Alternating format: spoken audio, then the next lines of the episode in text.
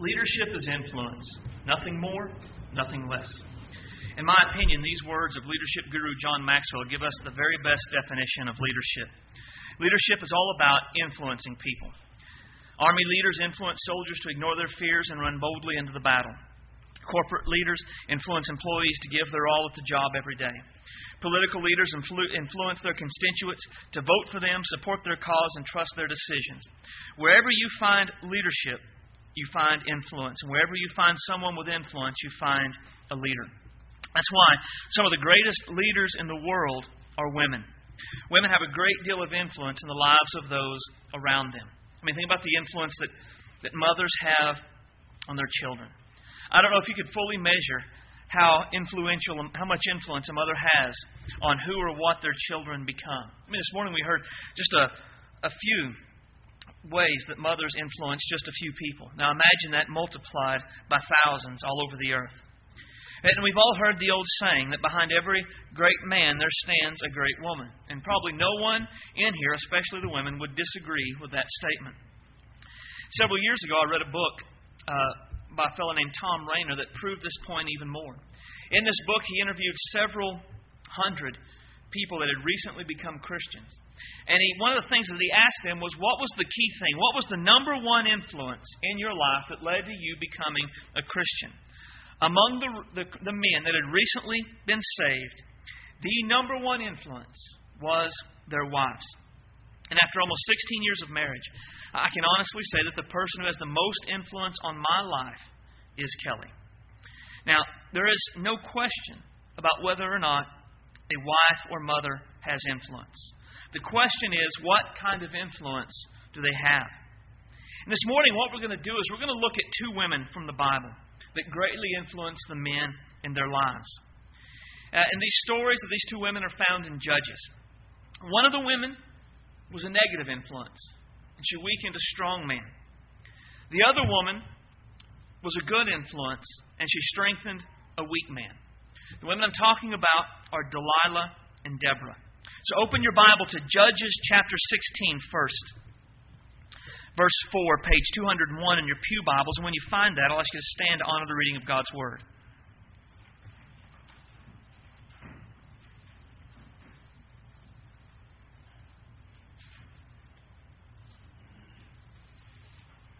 Judges 16 and 4. After it had happened that he, Samson, loved a woman in the valley of Sorek, whose name was Delilah. And the lords of the Philistines came up to her and said to her, Entice him. Find out where his great strength lies, and by what means we may overpower him, that we may bind him to, to afflict him. And every one of us will give you 1,100 pieces of silver.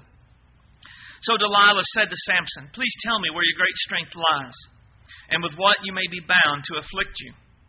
And Samson said to her, if they bind me with seven fresh bowstrings, not yet dried, then I shall become weak and be like any other man. So the lords of the Philistines brought up to her seven fresh bowstrings, not yet dried, and she bound him with them. Now men were lying in wait, staying with her in the room. And she said to him, The Philistines are upon you, Samson. But he broke the bowstrings as a strand of yarn breaks when touched by fire. So the secret of his strength was not yet known. Then Delilah said to Samson, Look, you have mocked me and told me lies. Now please tell me what you may be bound with.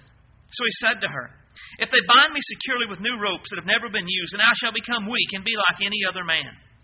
Therefore Delilah took the new ropes, took new ropes and bound him with them, and said to him, The Philistines are upon you, Samson. And men were lying in wait, staying in the room, and he broke them off his arms like thread. Delilah said to Samson, Until now you have mocked me and told me lies.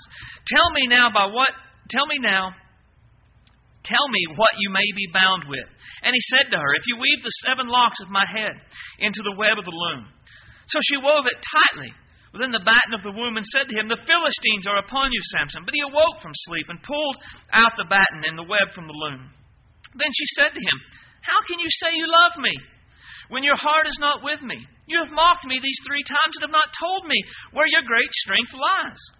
And it came to pass when she pestered him daily with her words and pressed him, so that his soul was vexed to death, that he told her all his heart. And he said to her, No razor has ever come upon my head, for I've been a Nazarite to God from my mother's wombs. If I am shaven, then my strength will leave me, and I shall become weak and be like any other man. Then Delilah saw that he had told her all his heart, and she sent and called for the lords of the Philistines, saying, Come up once more, for he has told me all his heart. The lords of the Philistines came up to her and brought her money in her hand, in their hand. She lulled him to sleep on her knees and called for a man and had him shave the seven locks off his head.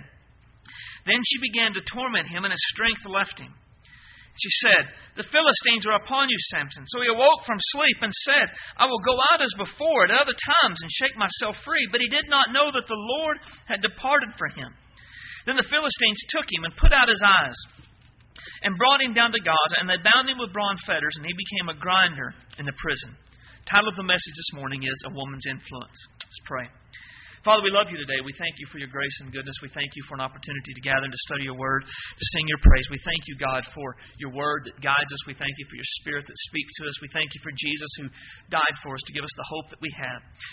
Father, today we we come and we want to learn from your word. We we want to be people that would do your will and live the way that you'd want us to live. So I ask you today to speak to our hearts with your word. Lord, let your Holy Spirit guide us and open our hearts to receive great and wonderful things from your word. Challenge us where we need it, strengthen us where we need it, encourage us where we need it. But God, above all, work in our lives and let us know today that you're here and you're at work in us and that you love us and you care for us. I ask you to fill me with your Holy Spirit, give me clarity of thought and clarity of speech.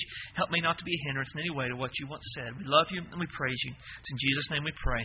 Amen. You may be seated. Now, my original intent with this message was just to compare the story of these two women and simply ask, are you Deborah or are you Delilah? But the more I thought about that, the more I did not like that idea uh, for several reasons. For one thing, when you compare people in this fashion, you try to put them into a box. You try to put them in one of two categories, but the reality is, few people always qualify as a Delilah or as a Deborah all the time. Secondly, if after comparing the two you find out you're more like Delilah than you're Deborah, what are you supposed to do about it? There's not a lot of hope in that. Simple comparison doesn't do anything to bring any sort of change into our lives. And all it would really accomplish would bring great discouragement into the life of someone who found they were a little bit like Delilah. And lastly, the more I read and thought about these stories, the more I wanted to bring out the issue of influence. Both of these women had tremendous amount of influence on the men in the stories. Delilah influenced Samson in a negative way and brought about his downfall, while Deborah influenced Barak in a positive way that made him more than he would have been otherwise. Being able to influence someone brings a great deal of responsibility. We should always strive to be positive influences that build people up and not negative influences that tear people down.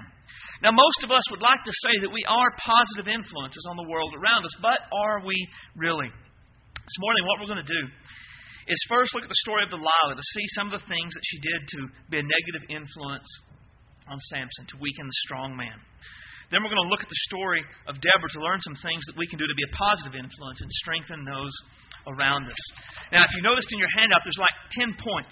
Don't be afraid, it's not nearly as long as it looks. It's kind of an optical illusion, like those calendars where you can see the, the whale jumping and things like that. It's not nearly as long as it looks. Um, the story of Samson and Delilah is, of course, one of the most famous stories in the Bible.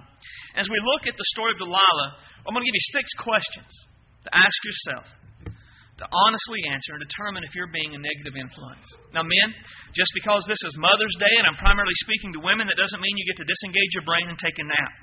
You need to think through these things every bit as much as your wife does. So here we go. Question one What's more important, people or possessions?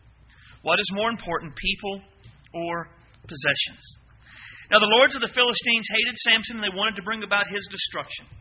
And so they found the woman that Samson loved and they offered her 1,100 pieces of silver each in order to find out what made Samson so strong, what could be done to weaken him so that they could destroy him. Now, 1,100 pieces of silver is quite a bit of money. One of the commentaries I had said that to be around 25 $25,000. Uh, and if that's $25,000 for 1,100 pieces of silver, that is 25000 from each of the five lords of the Philistines. That is a, a fortune. That is just a ton of money. And what we learn in this is that after they offer her this money, Right? You find out what, in verse 5, you find out where his strength is and what we can do to overpower him, how we may bind him and afflict him. And every one of us will give you 1,100 pieces of silver. So Delilah says to Samson, Tell me where your great strength lies, and with what you may be bound to afflict you. Now, I'm not going to get into Samson today, right? Because you would think that'd be a warning sign, right? I mean, for most of us, that would be a warning sign, not Samson. But I'm not going to get into that. Instead, I just want to point out that once she was offered money to afflict this guy that she was in a relationship with, it seems, she instantly began to find out what can I do to weaken him? Any, any desire and any love for Samson she may have had, it was overpowered by her love of stuff, her love of possessions. And everything she did in this chapter, everything else that she does, it was motivated by her desire for the money the Philistine lords were going to give her. And we would say, I'm never anything, I would never do anything like Delilah did. The fact of the matter is, the Bible warns us about the love of money. It says, But those who are rich, warn those who are rich, uh, those who desire to be rich fall into temptation and a snare and many foolish and harmful lusts which drown men in destruction and perdition. For the love of money is a root of all kinds of evil, for which many have strayed from the faith in their greediness and pierced themselves through with many sorrows. Now, obviously, this passage describes Delilah. Her love of money was at the root of all the evil that she did in this passage. She wasn't concerned about what happened to Samson's life or soul so long as she got the money and the stuff she wanted. One of the overall teachings of Scripture is that we should love people and use money. And as long as we have that attitude, then money really isn't a problem. Possessions really aren't an issue. The issue comes when that gets turned around. And we begin to love possessions and we begin to use people. Right? We begin to see people as a tool to get what we want. The desire for more and more possessions drives people to use one another to acquire what they want. Now, sadly, this even happens in marriage relationships. But now, hopefully, we'd all say that, that people are more important than possessions. But is that, is that really true? I mean, what would happen in your marriage if your husband lost his job and could not provide any longer? What if his health broke down and was suddenly no longer able to work? Would your love stay true? Would you continue to stay faithful? Or would your commitment stay strong only as long as you could have the possessions and the lifestyle that you wanted? The moment those were gone, that fell by the wayside. Listen, I, I hear stories not often, but frequently, about couples who one falls into a, a long, debilitating illness. And because of that, and because of the cost, and because of the difficulty that comes with that, the other spouse leaves, abandons them in their time of need. That is a terrible, terrible thing to be. Kind of influence we will have on others in a big way will be determined by whether or not people or possessions are more important. Secondly, do I work against him? Throughout the entire story, Delilah is actively working against Samson. Right? Look at verse 6. Tell me where your great strength lies and what may be done to, to afflict you. Samson tells her, They bind me with seven fresh bowstrings. So they bring her seven fresh bowstrings, and she afflicts him. She ties him up and lets them in her house and six them on her, thinking that will be his death. It doesn't work. So again, she asks him, What can be done to bind you? So he tells her something again. So she gets new ropes this time, and she ties him up, and she lets Philistines in again. And she says, Samson, they're upon you. But once again, Samson has not told her the truth. So she asks him again. And he says, If you take my hair and, and, and what, what, weave it in with the loom, I'll be weakened. So he, she does that. She weaves it in. He wakes up and he shakes it free. It's still not true. So she asks him again. How can you say that you love me? Why won't you tell me where your great strength lies? She keeps on and on until he tells her his heart and he tells her everything. So eventually she cuts his hair or has someone else come in and cut his hair and weakens him to the point that he can be destroyed. She's actively working against him throughout the entire thing. That's, that is all she's doing, is trying to do what is harmful and detrimental to him. Now, you may not work against your husband by working for his enemies that will eventually gouge out his eyes. But it's easy to work against one another in other areas. Right? For instance, in, in finances. Right? He's trying to save money, but you're doing all that you can to spend it. Kids. He tells them they, they cannot be a part of something, but, but you tell them they can as long as dad doesn't find out. Involvement in the church. He wants to be more involved in the church, but you find other things that need to be done during that time. Commitment to Christ. He wants to do more as far as family devotions and the like, but you'd rather watch Real Housewives of Orange County. Uh, and, and there's, there are all kinds of ways, limitless ways, in which you could be working against your husband, but the result is always the same. He's trying to go in one direction, and you're trying to go in the other. And the Bible asks the question how can two walk together unless they be agreed? So constantly pulling in the opposite direction. It's a negative influence. It is a way to, to beat down, to overcome, and is certainly a negative way to influence one another. Next question Am I a manipulator? Delilah plays on Samson's emotions to manipulate him.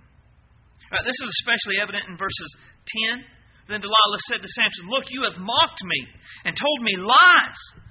Now please tell me what, what may or what what you may be bound with. Right, notice how she's she's trying to act like her feelings are hurt. I can't believe you would lie to me. I mean, granted, you tell me what would bound you and make you be afflicted, and it happens, but still, I can't believe you'd lie to me. Verse 13. Until now you have mocked me, told me lies. Tell me what you may be bound with. Right? And again, you, you made fun of me. You're making me feel bad about myself by not telling me the truth. Don't, don't you trust me?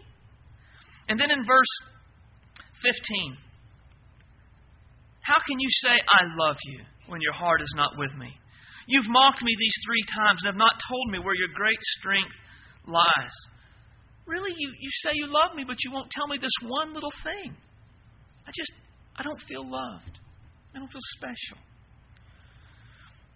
Manipulators take advantage of others.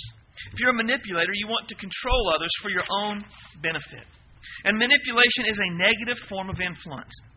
And as we see with Delilah, many manipulate others by using their emotions against them. Right? Many would say things like, manipulators would say things like, if you love me, then you would. Right? To use their emotions as Delilah did. Or, or a manipulator might say, I wish you were more like. Right? Manipulation by comparison. You're not as good as somebody else's husband. You're not as good as they are. I wish you were better and more like them. Or you never, or you always. Manipulation by condemnation. I mean, think about that. You, you, you just never do anything around here. You always take advantage of me. Right now, the, the reality is, very few people ever, never, always. Few people are that consistent with anything. But we manipulate through condemnation to make them feel bad. So they'll do what we want them to do. It's influence in a very negative way. Now, manipulators, in my experience, never admit to being manipulators because you can't put a positive spin on that. But God has a word for manipulators. Proverbs says the Lord's light penetrates the human spirit, exposing every hidden motive. People may be pure in their own eyes, but the Lord examines their motives. See, the thing about a manipulator is it's really it's hard to prove manipulation. And so a manipulator can say all kinds of things to cover up the fact that they're a manipulator. They can, they can say, I don't feel trusted when you do this. They can say, well, that's just honestly how I feel. And they can say all of these things in an effort to cover it up, not, not willing to admit the motivations, the hidden motivations of their heart. And, and through that, manipulators are good at manipulating because people largely don't recognize it and won't say it and can't see the hidden motives of the heart. But God's message to the manipulator is I know what you're doing. I see the hidden motives of your heart. I know everything about why you're doing why you do it. And from what I can tell, in the descriptions given here, and from what it says in other places, I don't believe God is pleased with the manipulator. Manipulation is a negative and an ungodly way to manipulate others. Next, do I nag until I get my way?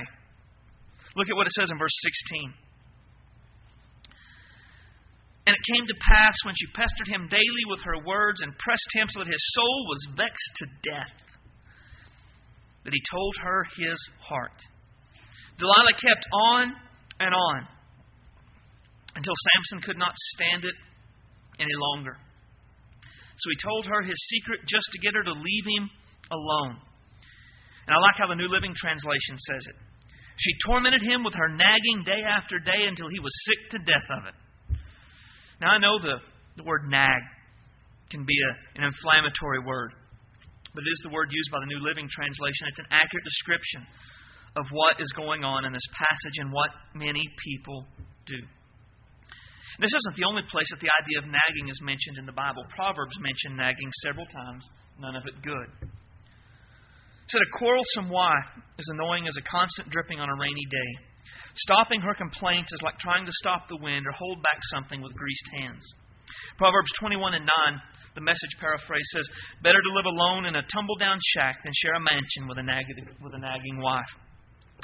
The Life Application Study Bible says about this Quarrelsome nagging, a steady stream of unwanted advice, is a form of torture. People nag because they think they're not getting through, but nagging hinders communication more than it helps. When tempted to engage in this destructive habit, stop and examine your motives. Are you more concerned about yourself getting your way, being right, than about the person you're pretending to help?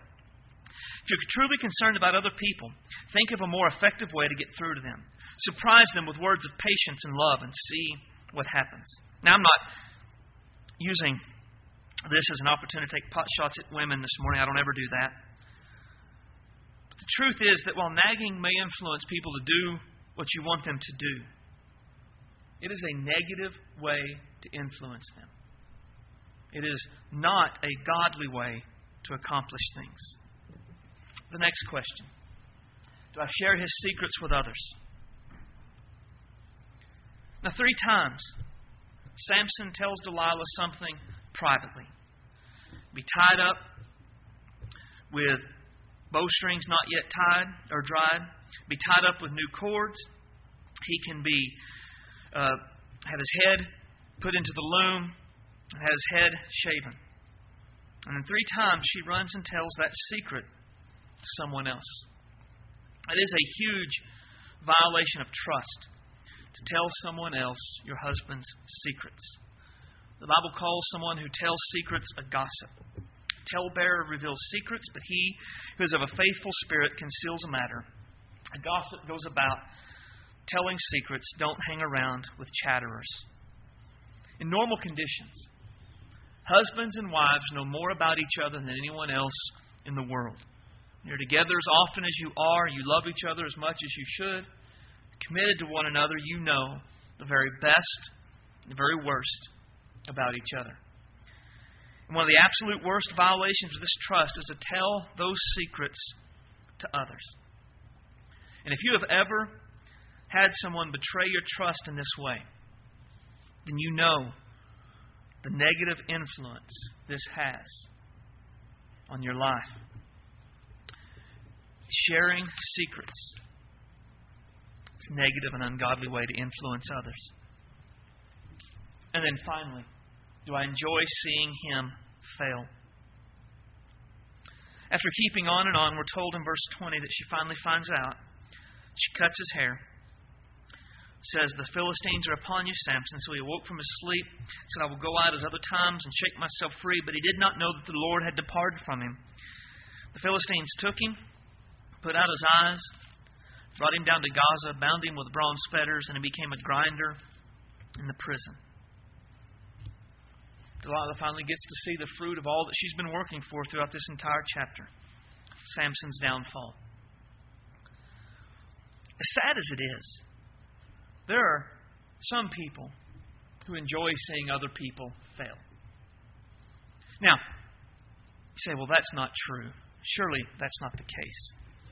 But I mean, if if as people we didn't enjoy seeing other people fail, TMZ wouldn't exist. I mean, largely, the reason people go to celebrity gossip sites isn't to find out what they ate for lunch. It's to find out who's blown it recently, what big stupid thing they've been doing. We kind of enjoy seeing people brought down at times. And sadly, this often happens even in marriage.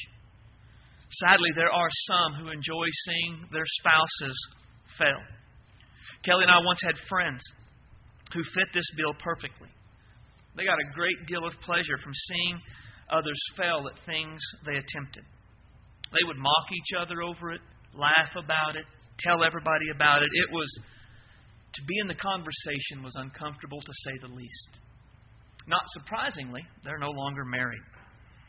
This attitude will negatively influence our spouse in such a way they will never attempt anything because they fear the mocking and the humiliation that will follow. It has a negative influence upon them. Now, if you answered yes to one or more of these questions, you may be a negative influence on the people in your life. And this may be a total shock to you. And that's okay, because now you know. The question is, what are you going to do about it? Are you going to continue being a negative influence, acting as though it were okay? Going to continue to be Delilah? Or are you going to work to being a positive influence? Turn now to Judges 4. And we're going to look at the story of Deborah and learn four things to do to be a positive influence.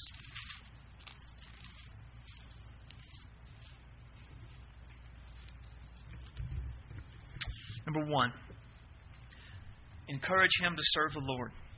Look at verse 6 of chapter 4. now she, Deborah, sent and called for Barak, the son of Abinoam, uh, from Kadesh in Naphtali and said to him, Has not the Lord God of Israel commanded, Go and deploy troops at Mount Tabor? Take with you ten thousand men, the sons of Naphtali and the sons of Zebulun. And against you I will deploy Sisera, the commander of Jabin's army, with his chariots and his multitude at the river Kishon, and I will deliver him into your hand. And I love what Deborah does in these verses. Right? Because if you look at verse 6, has not the Lord God of Israel commanded? Now, I have always taken this to mean Barak already knew what he was supposed to do. Barak was kind of a fearful guy. And, and he already had been sort of told by God in one way or another, according to my understanding of this passage. And he knew that he was supposed to lead the army, and he knew that he was supposed to go into battle, and he knew that he was supposed to, to give, that God was going to give him a victory. But he, he wasn't going to do it. He was fearful. He was afraid. He, he wasn't willing to step out and try that. And then Deborah comes along, and she doesn't start nagging him into doing it. She doesn't manipulate him into get him to do it. Instead, she encourages him. She, she tries to encourage him to serve the Lord. Do what you know God wants you to do. That's what she does. She's an encourager. And we're told in several places to encourage one another. My favorite, maybe the well, most well known, is Hebrews 10. Let us consider one another in order to stir up love and good works. Now, this is often, this passage is in in with the Hebrews 10:25 where it says let us not forsake the assembling of ourselves together and it tells us some of what the church should do when we gather together. But it says the, the word consider it means to give attention to one another, uh, to give continuous care to one another, to watch over one another. Right? The idea is that we're to care enough about each other that we're aware of their struggles. We're aware uh, of when they're fearful and we're in, involved in when they, we see when they're discouraged and they begin to drift in their relationship to God and their commitment to Christ. And so what we do is we go to them and we do what we can to stir them up so that they would be active and involved in doing what they know they're supposed to do. Now, the word stir, it really carried with the idea of entice, of, of excite. Right? It's not to go and berate them. It's not to go and belittle them and shame them into it. To encourage them. You can do it. You know what God wants you to do. God is faithful. Right now, this is, we are to encourage them and stir them up to love and good works. Right? Love for God, love for others. Do the things that you know God wants you to do. Now, this is in context of the church. The church should be to one another. But I'm convinced that anything the church is to be to one another and to do for one another, it always has to start at home. I mean, all of the one another's forgive one another, love one another, serve one another, be patient with one another. These things are, are the way a, a church, this is what we're supposed to be and do. But oh, my friends, this has to start in the home. What does it say to anyone? If I love you one another's, but I don't love my wife to one another? What does it say if I'll encourage you when you're discouraged, but I won't encourage her when she's discouraged? We, whatever we are to do for each other as a church, first do it at home. We need people to encourage us in our service and devotion to the Lord. We all do. There are various times in all of our lives where we need this. And the person that should do it the most, it should be the person we have committed to living our lives with person we are around day in and day out. That should be the primary encourager in our lives. Encourage one another to serve the Lord. Secondly, do things to boost his confidence. Now, we've mentioned Barak was afraid, and that's why he's not going. Now, look at what it says in verse 8. And Barak said to her, I will go if you will go with me, then I will go. But if you will not go, I will, no, I will not go. So she said, I will surely go with you. Nevertheless, there will be no glory for you in this journey you are taking, for the Lord will sell Sisera into the hands of a woman. Then Deborah arose and went with Barak to Kadesh. Barak was a fearful man. He was afraid to do what God called him to do, and he needed someone to go with him. And so, again, Deborah has a choice. She could manipulate him. She could belittle him. She could nag him. Or she could find a way to boost his confidence. And so, what she does to boost his confidence is she goes with him. Let me say something that, to the wives that I'm sure your husbands will not tell you. Every man needs his confidence boosted at one time or another. And the person who can do this best is his wife. As a wife, you have more power to boost the confidence of your husband than anyone else in the world. And as a wife, you have more power to crush the confidence of your husband than anyone else in the world. Let me give you an example. Let's say, of everything that your husband does around the house, three things that he doesn't do to the standard that you like. And so every time he doesn't do them to the standard that you like, you, you say something. Not mean, not hateful, but you say something. Now, as a woman, here's what you're thinking. You're thinking two things. One, well, if he would just do it right, I wouldn't have to say anything. Secondly, you're saying, well, I didn't say anything about the other things, so he needs to understand I've done those things right. Can I get an amen, ladies? Amen? Amen. But I'm going to tell you, here's what your husband's thinking. Jeez, I can't do anything right around this place. Amen, guys? You don't have to answer. I know you have to go home later. I'll take all the heat for it. But that's the way it is. It's just the difference in the way we look at things.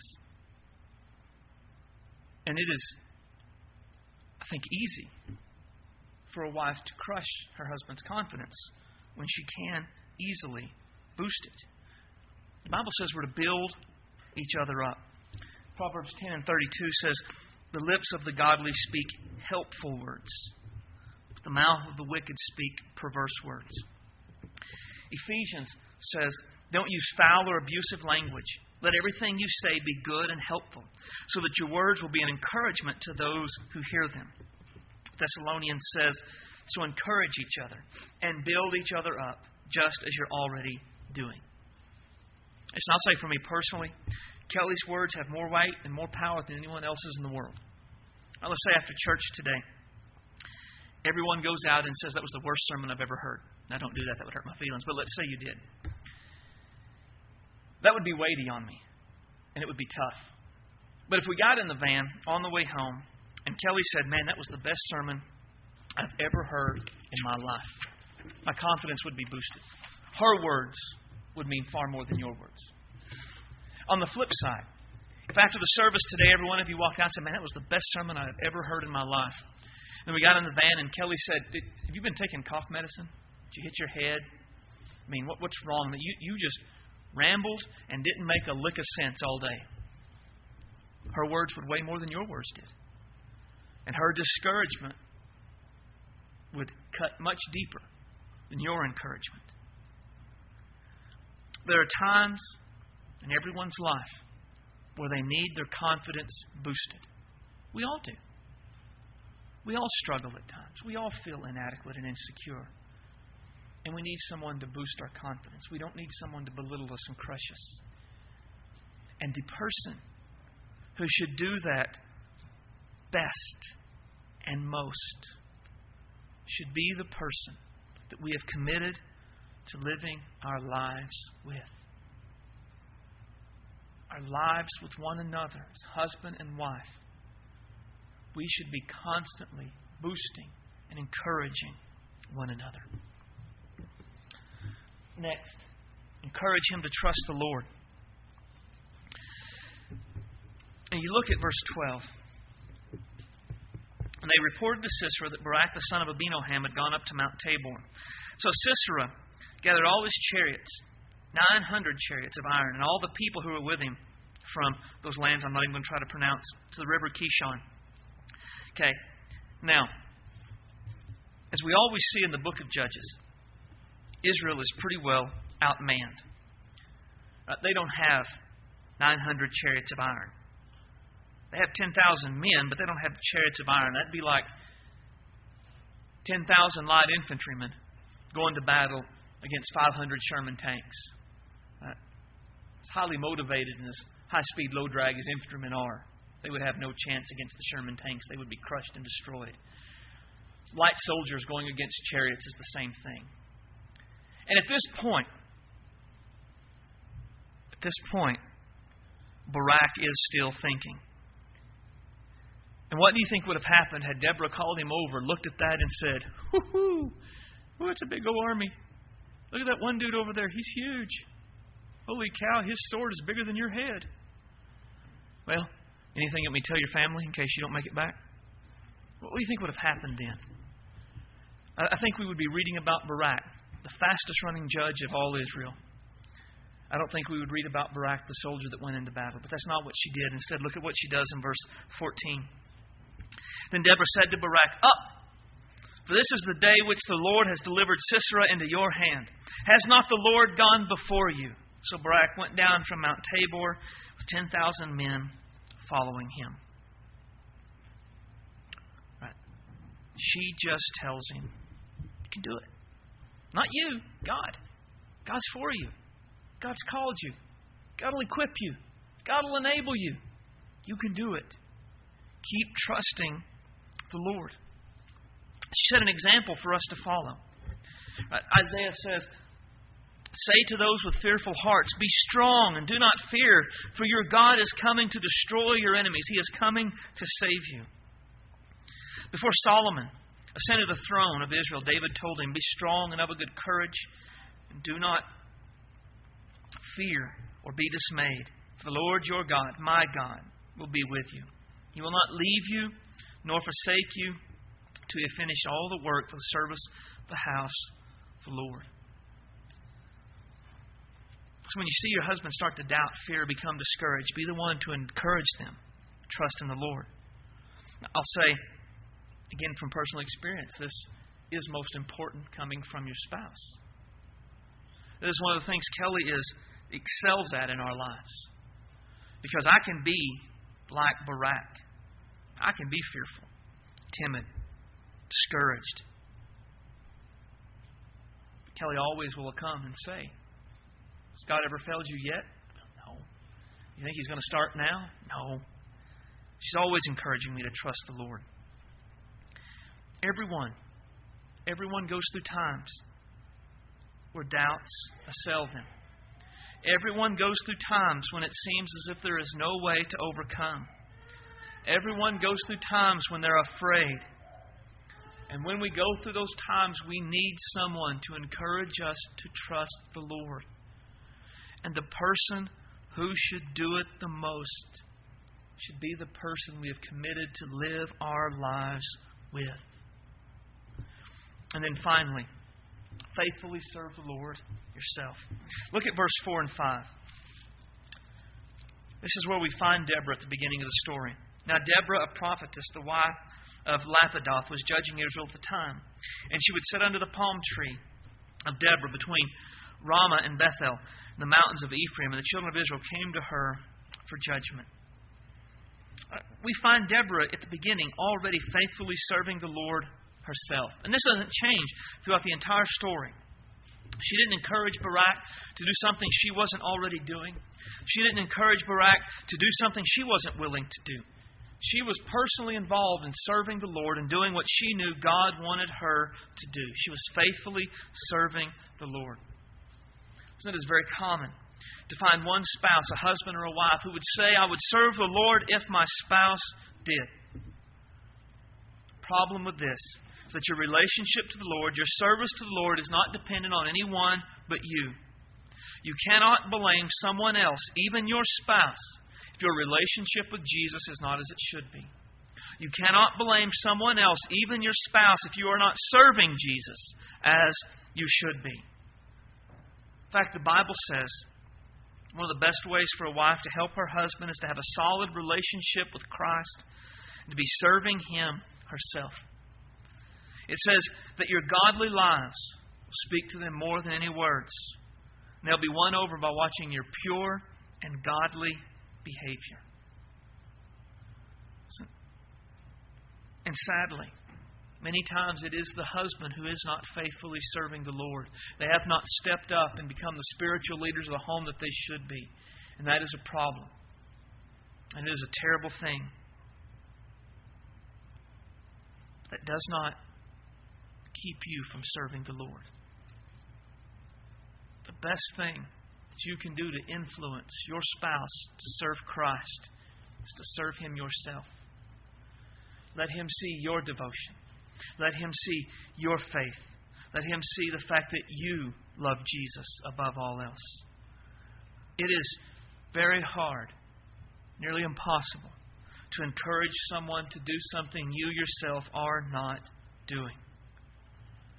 Sometimes the best way to influence someone to serve the Lord is just by letting them faithfully see that we are serving the Lord. So, ladies, let me ask. You influence your, your husbands and your children. That's without question. Are you a positive or negative influence? Do you encourage them to serve the Lord? Do you do things to boost their confidence? Do Do you encourage them to trust the Lord? Are you faithfully serving the Lord yourself? And men, let me ask you the same things. You're an influence on your wife, and you're an influence on your children. What kind of influence are you? Do you encourage them to serve the Lord? Do you encourage them to trust the Lord? Do you do things to boost their confidence? Are you faithfully serving the Lord yourself? This isn't a message for any of us to take and point to someone else and say, I hope you listen today. I've talked mainly to women. This message applies to parents, men and women, children, everyone. Because we're all having influence on people around us. Are we a good one? Or are we a negative one? There is a need in our day, a desperate need, for men and women to be godly, for men and women to determine they will be a positive influence on those in their lives. Parents, are you willing to commit yourself to doing what it takes to be a godly influence on your children? Wives, are you willing to do what it takes to be a positive influence on your husbands?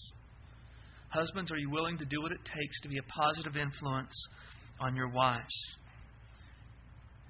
And you may have been a bad influence up to this point and think there's no way to undo what's been done. There's some truth to that. You can't go back. There are no do overs in life. Through the grace of God, you can change the kind of influence you are. The power of Christ within you, you can be a positive influence from this point on. If you're willing to submit yourself to the Lordship of Christ, be determined to do what He wants you to do, to do what it takes to be the kind of godly influence you ought to be. Decision is yours. What will you do? Let's stand.